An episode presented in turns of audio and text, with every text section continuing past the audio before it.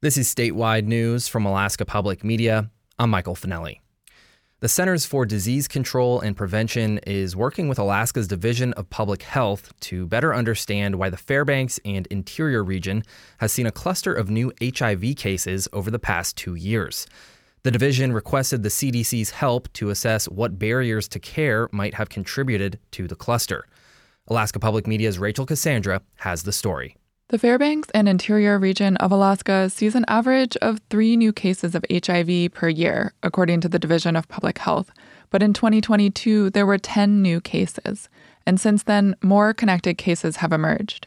Joe McLaughlin is an epidemiologist for the Alaska Division of Public Health. There have been about 24 cases over the last two years. And not all of them are interior cases, but all these cases are linked into the interior cluster. So they're all part of a larger cluster that's occurred over the last two years. The division says it hasn't seen cases rise throughout the state in general, but because of the size of the cluster, McLaughlin says the division asked for help from the CDC's HIV specialists. The CDC talked to healthcare providers and community members associated with the cluster to find out more information about who is vulnerable and why.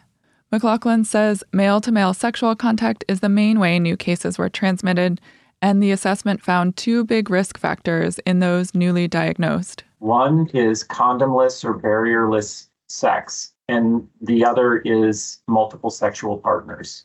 Liz Olson is the program manager for the HIV STD program for Alaska's Division of Public Health. She says more than half of new HIV cases in the cluster were people under 34 years old.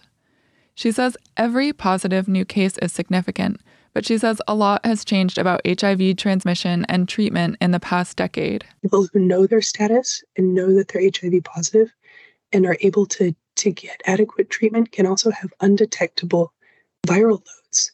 And when you have an undetectable viral load, that means that we don't see transmission through sexual activity. That means that there, there isn't transmission during sex. And current treatments allow people to live long lives. Over half of people living with HIV in the US are over age 50.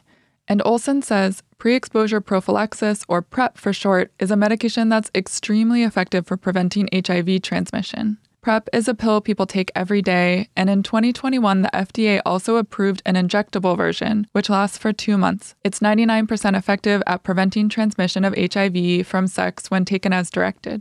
Olson says part of the work to reduce HIV transmission in Alaska is making sure barriers to PrEP and HIV testing are reduced. And one of the biggest barriers to care is stigma.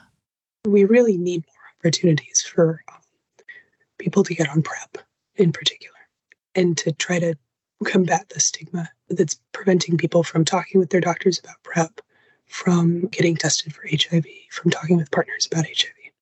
And Olson says this stigma varies from social group to social group in Alaska. Some of our social groups have shifted to be much more open around hey, I got tested this week. Hey, I'm on PrEP now. Hey, are you taking PrEP? And I think a lot of other social groups aren't as experienced at helping people connect to PrEP and helping people know that they should get tested regularly. Alaskans can find out about HIV testing and prevention from their healthcare providers or through health.alaska.gov. In Anchorage, I'm Rachel Cassandra. This is part one of a two part story. Next, we will hear more about why people in Alaska have trouble accessing PrEP medication and how the state and nonprofits are addressing barriers and this is Alaska Public Media.